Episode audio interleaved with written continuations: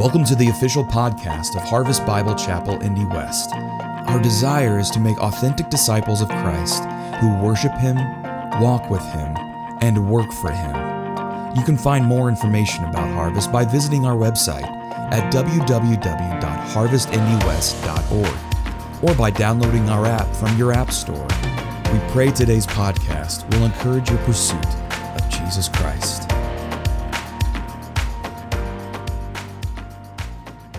Chapter 19. And would you open your Bibles there, please, to Acts chapter 19. I don't know about you, but life has been, had a lot of noise the last couple weeks, actually, for myself and Karen, and over the weekend, and a lot of things going on, and boy, to a point to where it's like, please stop the bus. And sometimes in all of the noise of things, it's you can lose the center of what's going on. I actually think that's kind of what can happen in Acts 19. In Acts 19, there's all kinds of noise, there's all kinds of activities, there's movements of what's going on. But I really think that Luke, the human author, is really trying to help us see a center thread that runs down all this and connects it all together. So God, help me today as I take us through a lot of noise in this chapter, and might we see this the center thread, okay? That's where I'm going. And it's really ultimately about the title sermon title today, A People Transformed.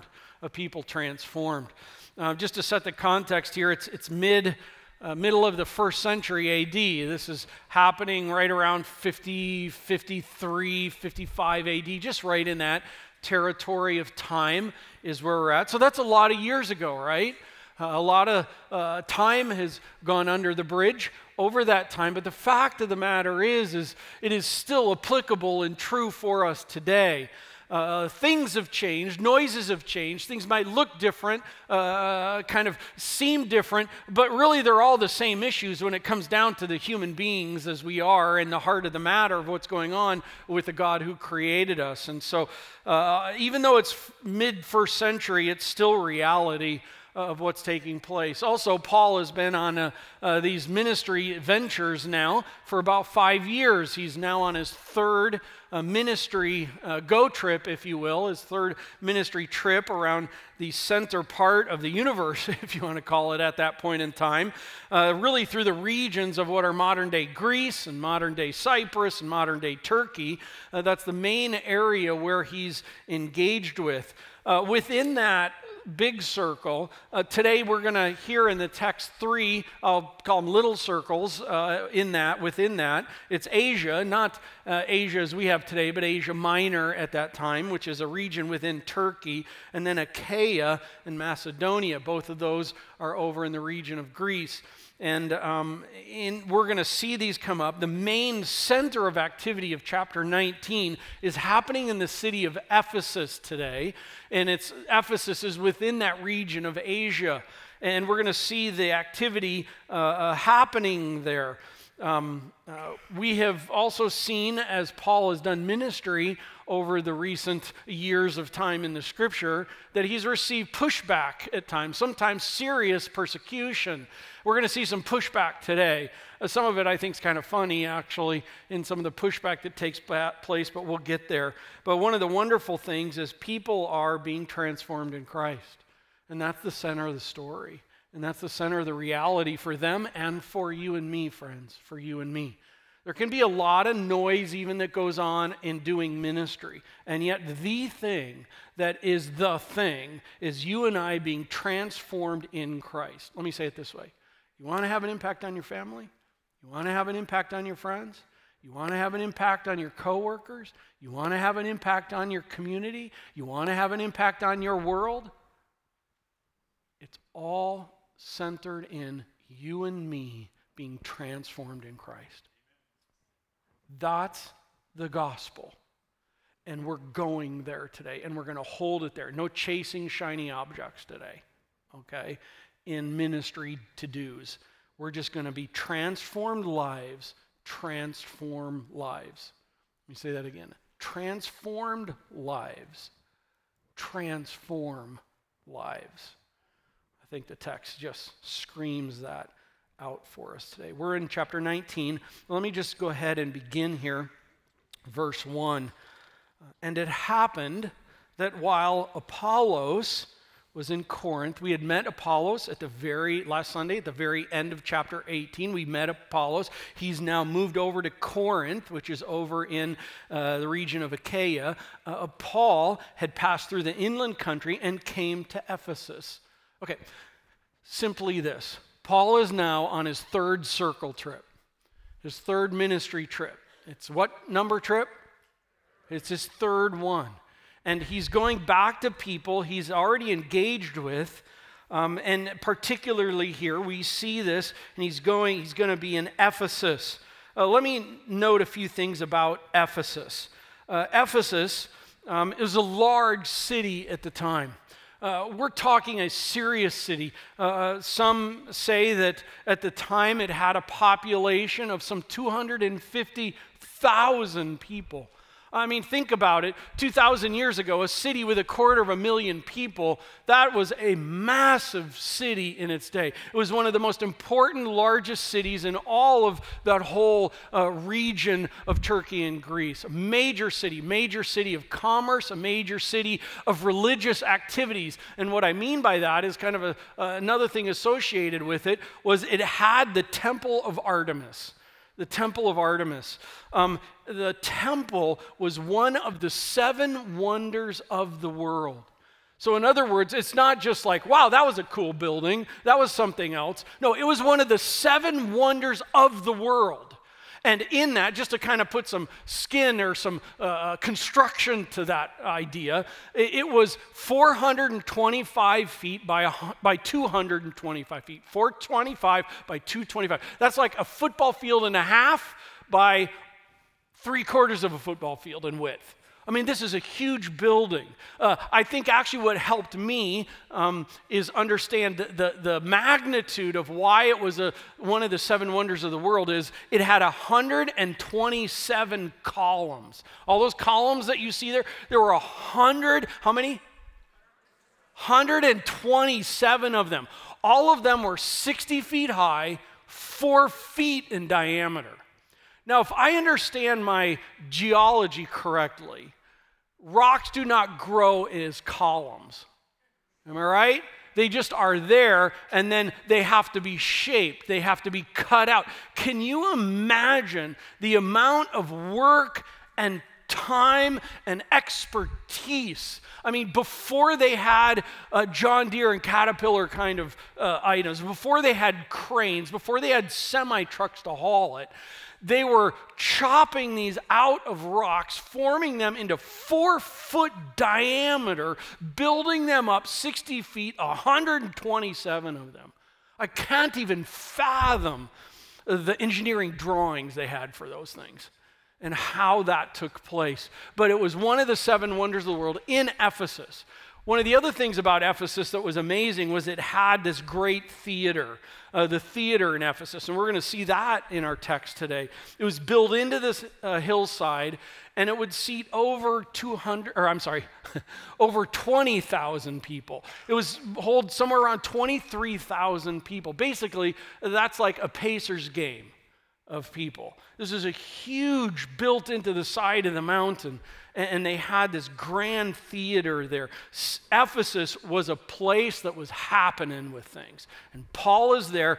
We have 4 movements through the text. Let's begin with the first movement here. I'm titling it, Paul Found Some Disciples, because at the end of verse 1, it says there in Ephesus, Paul found some disciples. I thought that was pretty smart, wasn't it? Okay, there he found some disciples. Let's keep reading. Verse 2, and he said to them, by the way, look at verse 7. There were about 12 men in all. He's talking to about 12 men. He found some disciples in Ephesus, and he said to them, did you receive the Holy Spirit when you believed? And they said, no. In fact, here's the best part. We have not even heard that there is a Holy Spirit. Bless these guys' hearts. They don't even know that there is a Holy Spirit, that there is a Spirit of God, that there is a Trinity, that there are three in it. Paul looks and talks about this, and he goes on and he says, well, that's in the text. Verse 3, and he said, into what then were you baptized? And they said, into John's baptism. And Paul said, John baptized with a baptism of repentance, telling the people to believe in the one who was to come after him, that is Jesus. On hearing this, they were baptized in the name of the Lord Jesus. And when Paul had laid his hands on them, the Holy Spirit came on them. They began speaking in tongues and prophesying. There were about how many? 12 of them. Listen, last Sunday we finished with Apollos. If you were here and you remember that. Apollos met Priscilla and Aquila. Priscilla and Aquila were a Jewish couple that had lived in Italy, in Rome. They then, a lay couple, they were tent makers, a lay couple who moves to Ephesus to be able to do ministry with Paul. Apollos was an Egyptian, North Africa. He ends up going to Ephesus. We're told at the end of chapter 18 that Apollos was eloquent, that he was competent in the Scripture. He was someone who was absorbed in the Scripture. That's referring to the Old Testament. Apollos is going, and he's going to the city. The text tells us that he could teach the lights out of a place. And he's teaching, and we're told that Priscilla and Aquila are there in the synagogue listening to Apollos teach, and they're realizing that Apollos doesn't know some things that they know as a result of being with Paul about the gospel. So they say, hey, let's go over to Starbucks. And let's have they had Starbucks back then there. And then let's have a conversation about it. And they sat down together. And here's this brilliant teacher with Priscilla and Aquila, a lay couple. And they're saying, hey, we would like to inform you about some things that you're not aware of. Why is that important? It's important to understand the books of Acts is transitory. It's going from the gospel and moving on. That means that people in the book of Acts don't know a lot of the things that have taken place that you and I have the blessing of already knowing because we have the full written New Testament.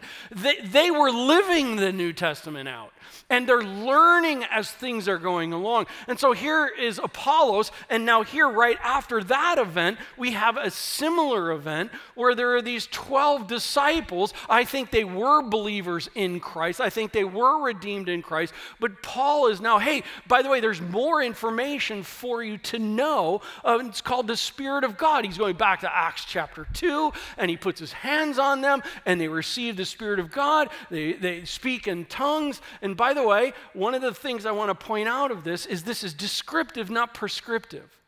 This is during a transition time of the gospel being known across the world. This is guys who do not know about the Spirit, about the filling of the Spirit. Let me quickly just go over to Ephesians chapter 1. Because Ephesians chapter 1, verses 13 and 14, Paul says this to the church in Ephesus.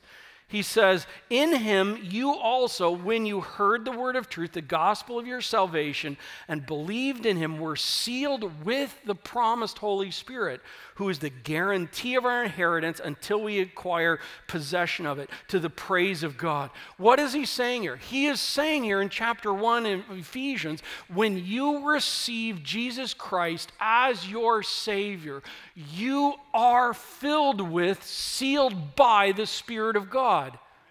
And then over here we have, but they weren't at that time. Why? Transition. And a lot of bad thinking, bad practice comes out of not understanding the movement of the progression of God's gospel truth over time. So friend, know this. When you receive Jesus Christ as your Savior, Ephesians chapter 1, you are indwelt with, you are sealed by the Spirit of God. You are God's. Okay? But we are at this time where things are happening and unique things in a unique period of time that I don't think is for all times to be happening that way. And so here are these people who are coming and learning. I want to say this. I love this. Paul gives them gospel instruction. He's always been about that. Everywhere we see Paul going, Paul is talking about more gospel instruction, helping people to learn more about who Jesus Christ is. By the way, that so fits with last Sunday in the statement of Scripture first, Scripture most. Paul was a Scripture first, Scripture most kind of guy. And know this, people that are Scripture first, Scripture most are transformed. And it begins with gospel instruction, going back to God's word, coming to learn and to know. This is going to build. Watch this unfold as we move along. Let's move into the next event. Event number 2, Paul entered the synagogue. That's because verse 8 says, and he entered the synagogue. And for 3 months, how many months? 3, he spoke boldly, reasoning and persuading them about the kingdom of God. We've already set the pattern in it. We've seen it again and again. Paul goes into the synagogue. He reasons with. We've seen again and again, it says he reasons with them from the Scriptures, from the Old Testament and from the coming of Christ, the death of Christ, the resurrection of Christ, what we have in Acts chapter 2. He's reasoning with them. By the way, that is a two-way conversation that's happening there. When Paul is reasoning with people, it's interacting. This is kind of a one-way conversation setting. It's just the way that it is. And yet in it, he's having this opportunity to interact with people. Can I say this is what we should be doing even outside of here? This is what we want to be happening in small groups, is for you to be interacting together, engaging with each other, asking questions, working it out, wrestling it out, thinking it out, going to God's word, and growing together in it. And so he was doing that for 3 months. But, verse 9, but when some became stubborn, continued in unbelief. In other words, after having a dialogue, 3 months wrestling it out. Yeah, but the Old Testament. Yeah, but the Old Testament. Yeah, is Christ the Messiah? Is this all this reasoning? Some of them are like, no, I'm not buying what you have to say, Paul. I'm not buying it at all. But when some became stubborn, continued in unbelief, speaking evil of the way, talking about them, Jews who are, we'll say, Messianic Jews, before the congregation, he withdrew from them, and he took the disciples with him, reasoning daily in the hall of Tyrannus. Was this a building the city had? Was that the last man's name, and he owned it? We're not quite sure. It's not the important part. For 3 months, Paul is reasoning. After 3 months, it got to the point where Paul said, you know what? It's time for me to take those who are growing in Christ and learning in Christ, and we're going to go somewhere else, and we're going to continue the conversations. And look at how much time he spent there. Verse 10, this continued for how long? 2 years. We read by these things, and sometimes we just, time flies. Sometimes 2 years can go by lickety-split, right? But at the same time, 2 years is, 2 years.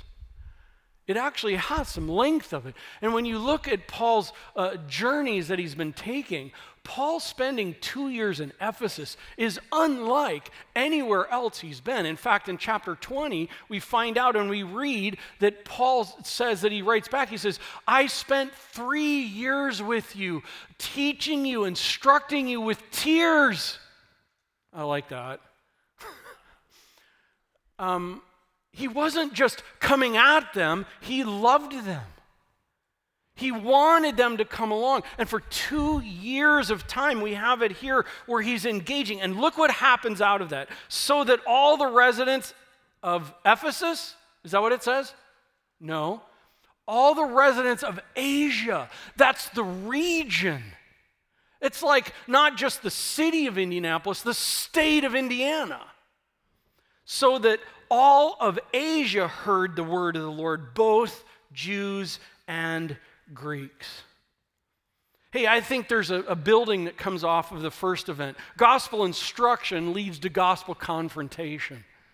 Well, what do I mean by the gospel confrontation? I'm not just talking about the external confrontation, although that's what happened. Many became stubborn, many became speaking evil of, and many, listen, but I'm talking about that, but I'm more talking about what happens within us.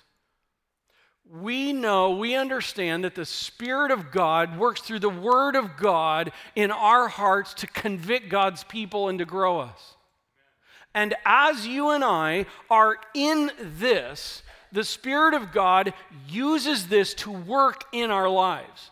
And sometimes that includes convicting us of things. That can be things we do, things we think, things that have happened. And as we are in this, and as we grow in this, conviction is not a bad thing. Conviction is not a mean thing. Conviction is not being grumpy, God being grumpy. Conviction is God trying to reveal things to us to help us see what we need to be transformed in. And as Paul is instructing people, we see here that people are being convicted by that, and that includes being convicted to where not only just rejecting, but convicted to the point to where it's like, Paul, we want to come with you and we want to hear more. There's a drawing portion of conviction. It doesn't push away, it actually is a call to. It reveals, and we either have a choice. We can either go that way or that way. We can either repel or we can run to.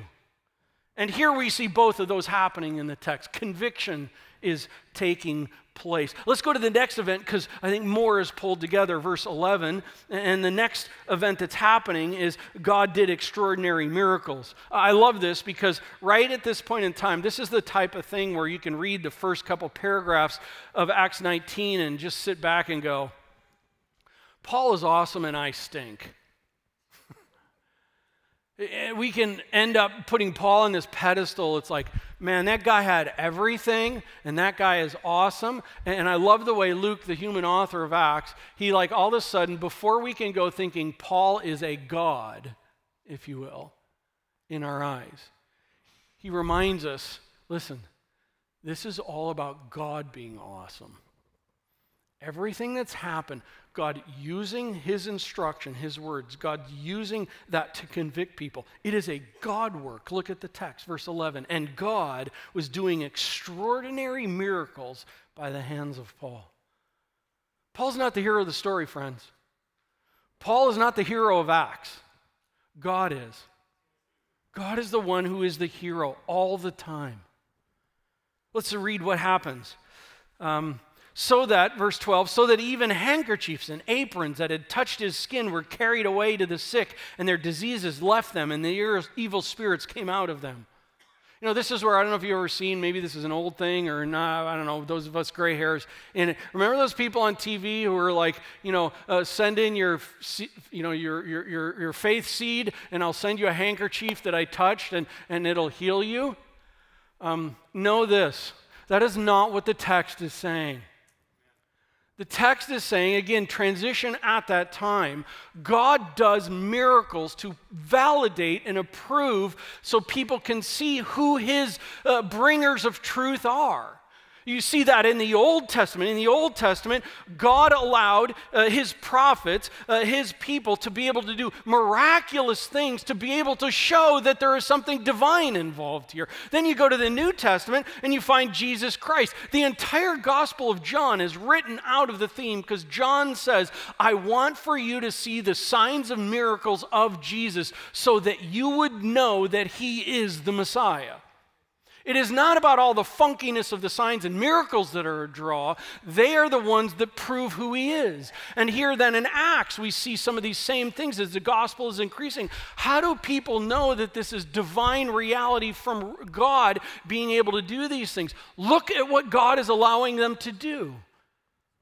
I do believe that God can do miracles today. I absolutely believe that. But I'm going to say we don't go around using God like some kind of game. God is going to do work when God is going to do a work. And here he is uniquely doing it at a time so that they know that Paul is someone sent from God. So that even handkerchiefs and aprons that had touched his skin were carried away to sick. Their diseases left them. Evil spirits came out of them. Look what happens, verse 13. Then some of the itinerant Jewish exorcists in Ephesus undertook to invoke the name of the Lord Jesus over those who had evil spirits. In other words, individuals who were doing exorcist, I'm going to say this, voodoo things, in that day, not of God, of other powers, saw Paul doing these miracles, and it's like, we're going to use Paul's Jesus. And so they then start invoking the name of Jesus, even though they're, I don't think, redeemed at all in Christ, thinking that there's a magical wiffle dust going on here, and Jesus over evil spirits, and saying, I adjure you by the Jesus whom Paul proclaims. It's not even like they proclaim Jesus. The God of Paul, we proclaim him. By the way, that totally fits in a polytheistic society. You just grab what God happens to be working at the time and you use it for your gain. Verse 14, 7 sons of a Jewish high priest named Skeva were doing this. But the evil spirit, in a situation where they're doing an exorcism, answered them. Jesus, I know, I don't know, maybe he said it in like a, Jesus, I know, or however. Jesus, I know, and Paul, I recognize, but who are you? I loved it. You can take this home over lunch and have a conversation about it. But one of the cool things, listen, a demon is saying, Jesus, I know. By the way, right there is telling us something. Knowing about Jesus does not bring redemption. Even the demons know and are not redeemed. Just knowing about Jesus doesn't mean anything different or anything more than what demons know. They know Jesus, they know Paul. I'm sure it's like, and Paul irritates us as well. But then talking to these individuals, but who are you? I'm dead serious on this. I'm not quite sure what to do with that. So I'm going to leave it there for you. But something is happening, verse 16, and the man in whom was the evil spirit leaped on them, mastered all of them, overpowered them, so that they fled out of that house naked and wounded.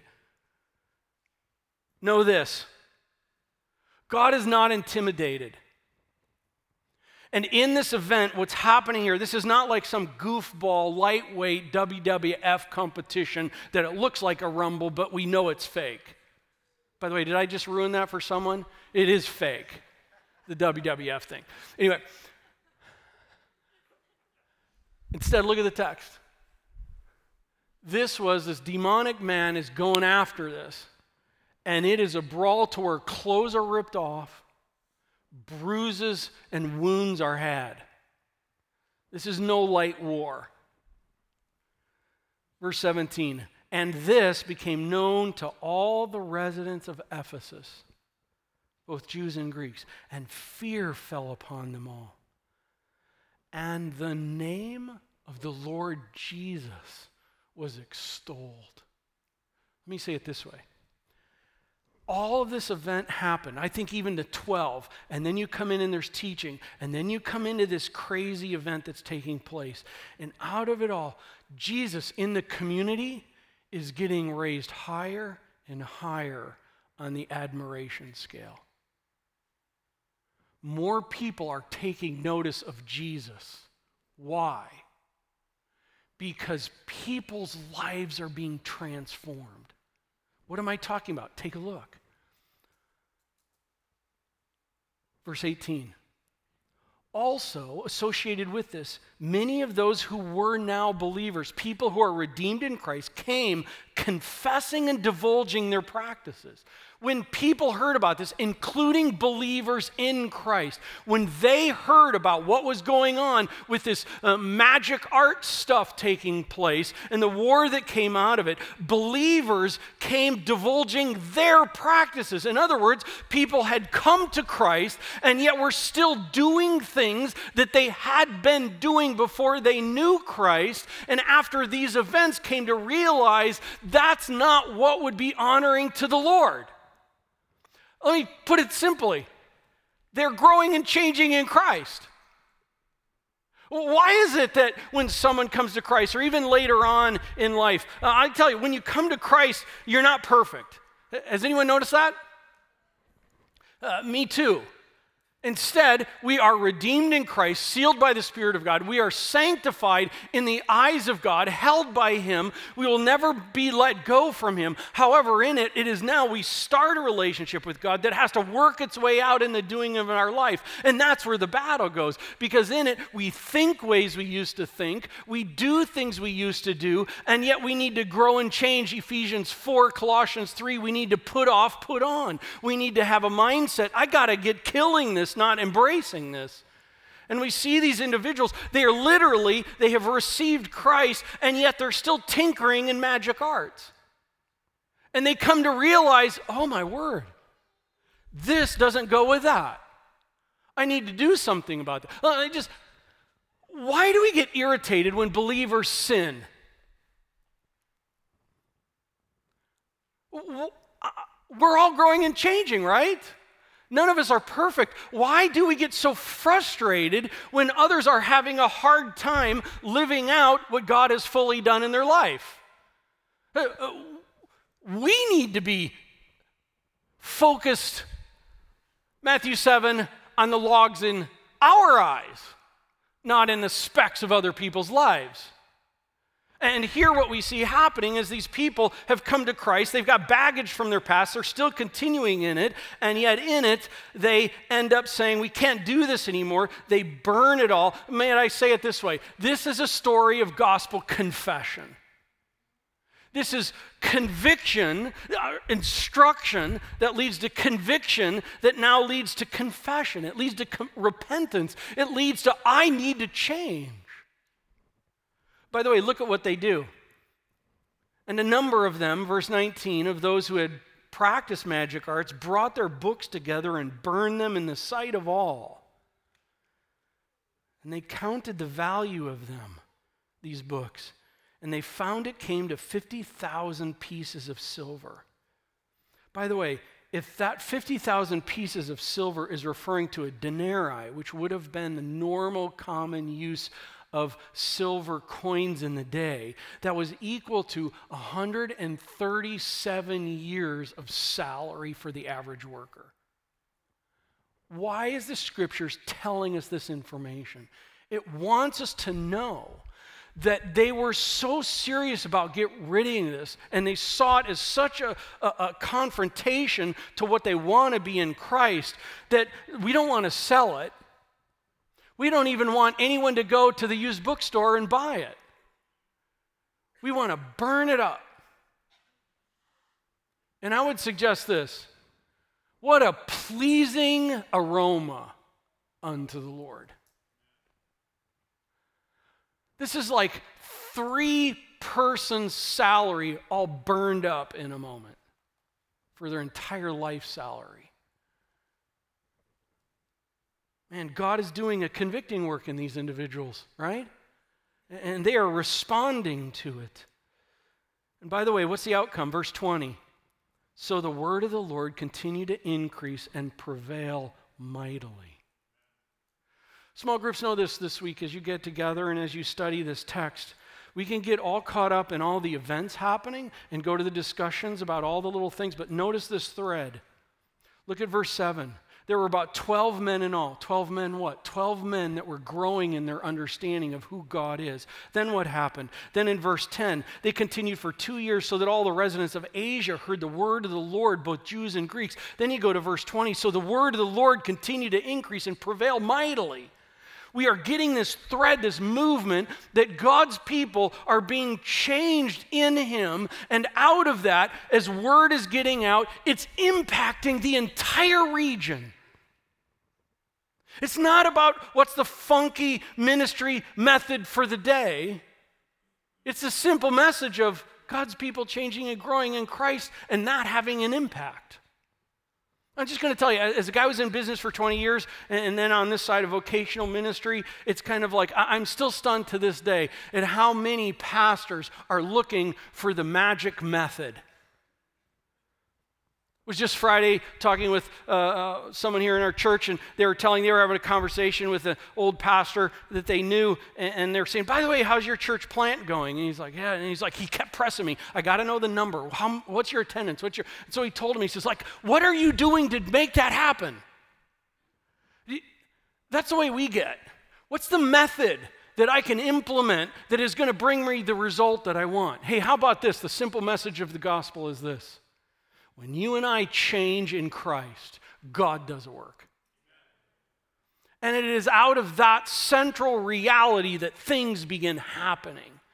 And if we would not chase all the shiny objects, and the shiny object would be Jesus Christ alone, transforming work would be happening in ways that only God can be given the glory for. Want to change your home? Want to change and impact your friends? Want to impact your workers, co-workers? Want to impact your schoolmates? You want to have an impact on them for Christ? You want to have an impact for our community? Here's the way. Let's you and me and us together grow in Christ. I'm not anti-methods. I'm not anti-programs. I am pro let's change in Christ. Instruction leads to conviction that leads to confession. And then we finish here. Verse 21, 22, I'm not going to read. Basically, Paul's talking about what he's thinking about in the ministry ahead. Let me just jump to verse 23, fourth event. And about that time there arose no little disturbance concerning the way, the Jewish believers in Christ. Verse 24. For a man named Demetrius, a silversmith who made silver shrines of Artemis, brought no little business to the craftsmen. These he gathered together with the workmen in similar trades and said, men, you know that from this business we have our wealth. Got the picture? This is a businessman. And he's all of a sudden realizing business is dropping. Why is business dropping? Answer. Because people in Ephesus and the surrounding region are not going, as many of them are going to the temple to worship Artemis. Less and less of them are going there because they are being transformed in Christ. And as less and less are going there, they're not buying the coins and the little goddesses and the little things that like you buy before you go into Lucas Oil Stadium. People aren't buying as much of that. And so they're like, we got an issue. Verse 26, and you see and you hear that not only in Ephesus, but in almost all of Asia, this Paul has persuaded and turned away a great many people, saying that gods made with hands are not gods. By the way, I think we have a hard time understanding. I sure do. If you grab some silver and you form it into something and you now proclaim it a god or a goddess, doesn't it just make logical sense that it's just something you made? And yet clearly this individual is thinking, no, there is power in that. Keep reading. And there is danger not only that this trade of ours may come into disrepute, but also that the temple of the great goddess Artemis may be counted as nothing, and that she may even be disposed from her magnificence, she whom all Asia and the world worship. There's a part of this, I have some respect for this individual, because he's not just selling things and could give a rip about what's going on at the temple. You clearly get the idea that he actually believes that Artemis is a living god and is magnificent. There's an aspect of that I can respect. But the sadness is that he's worshiping a dead god and not living God. And so what happens? When they heard this, they were enraged, those ones he's talking to, and they were crying out, great is Artemis of the Ephesians! I don't know where this meeting happened, but it sounds like there's a few people there. And he's getting his business acquaintances and friends. It's like, our business is going down because people aren't going to the temple like they used to and aren't buying our goddesses like they used to. And they reply, great is the god of Artemis! And so the city was filled with the confusion. They rushed together in the theater. Man, this is like Beauty and the Beast. Kill the beast. They rush into the theater. I think this is the great theater that is in Ephesus. They rush to the theater, dragging with them Gaius and Aristarchus, Macedonians who were Paul's companions in travel. But when Paul wished to go in among the crowd, Paul's like, I'm in on this game. The disciples would not let him, and even some of the Assyriarchs who were friends of his sent to him and were urging him not to venture there. Paul, no, don't get involved. We've got it. Verse 32, now some cried out one thing, some another, for the assembly was in confusion, and most of them did not know why they had come together. What? Artemis gets with some individuals, talking about the problem going on. More, they go like, let's great is Artemis. They go to the amphitheater. They're there. People through the town, they're getting all worked up. Why are we going here? I don't know, but I just want to be in on it. And the mob mentality begins building, and they all get in this theater that's there. And verse 33, and some of the crowd prompted Alexander, whom the Jews had put forward, and Alexander, motioning with his hand, wanted to take a defense to the crowd. It's like, stop everybody, stop, I've got something to say. Verse 34, but when they recognized that he was a Jew, for about 2 hours they all cried out with one voice, Great is Artemis of the Ephesians. Talking about shutting a speaker down. There you go.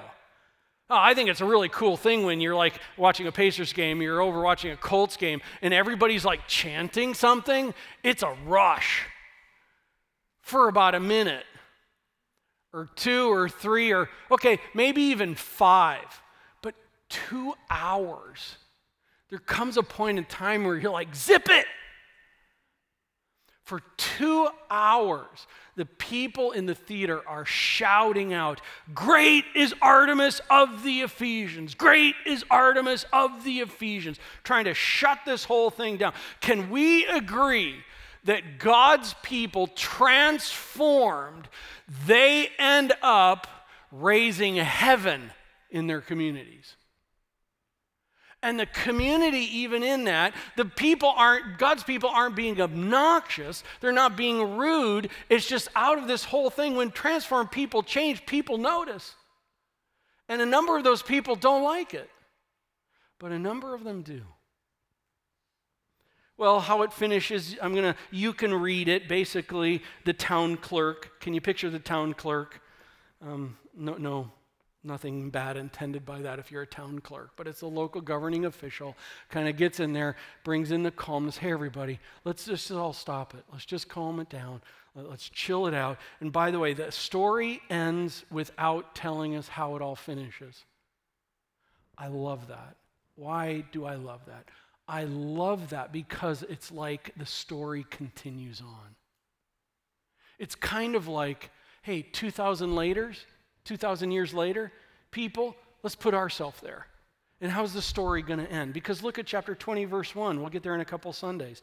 After the uproar ceased, Paul sent for the disciples. After encouraging them, he said farewell, departed for Macedonia. We don't even know how the whole thing ended. But we know the story. And in a nutshell, it's this. When people are instructed in the gospel, when people put their minds and their souls and their eyes in their Bible, and as they dig out God's word, God does a work in that, in confronting us, in convicting us. Things to change, things to embrace, things to draw anew, things to understand, things to grab a hold of who God is. And as we are in God's word and he instructs us in his word, we are hit with, we are touched by, we are smacked with, in a positive way, with gospel truth. And it is out of gospel truth that we have a decision to make. Are we going to embrace that? Sometimes it means I need to confess sin. Sometimes it needs to mean I need to confess, I'm jumping on that new truth, that who God is. And God, you're doing a work in me, and I see that, and I'm embracing that. And all of that leads to gospel transformation. And this is the story that should be happening in your and my life every day. Last Sunday, Scripture first, Scripture most. as Scripture permeates in us, as we absorb Scripture more and more, the Spirit of God uses the Word of God in His people to grow them, to see things, to know what I should change, what I should embrace. And out of that, then we are able to then move to where it's like, what am I going to do with that? And out of that, we are transformed. Step at a time, day at a time, movement at a time, knowing this, that when you and I are transformed in Christ, it impacts those all around us. Want to have an impact for Christ? Eyes on ourselves. Growing in Christ. Not on the person sitting next to you. We can do it in combination with them. But you and me growing in Christ, transformed in Christ, more and more in His image for His glory. And friends, church, God will do a work. It's really that simple. And yet it is really that hard. Growing in Christ is a trait that God wants to see in our lives. Let's pursue after it. Lord, thank you so much for a time in the Word. And God, now as we transition into a time of taking communion, this is just an opportunity to remember what you have done, to recollect your work, the transforming work of Christ on the cross and through the resurrection made available to transform us. Father, I pray if there's anyone in this room who maybe is like Apollos or maybe like some of the 12 men who think they have an understanding of the gospel, but maybe they really don't. I pray that they would be learners, that they would ask someone, get with someone to be able to sit down and can we spend some time together and can I come to understand more what the gospel is about? God, I pray for those individuals that that would happen. Father, I pray for those of us who have come to you by your grace through faith in Christ. Lord, I pray that even now in this time of communion, that we would have a heart of celebration in it. And yet in it, we would also have that heart of retrospect in it. God, are there some things right now that as we remember what you have done, this would be a great time to confess and to repent? And to be reminded, we don't do this because we've earned it. We do this as an opportunity to remember what you have done in us and to continue in that pursuit after you. Lord Jesus, transform our lives, I pray. In Christ's name, amen.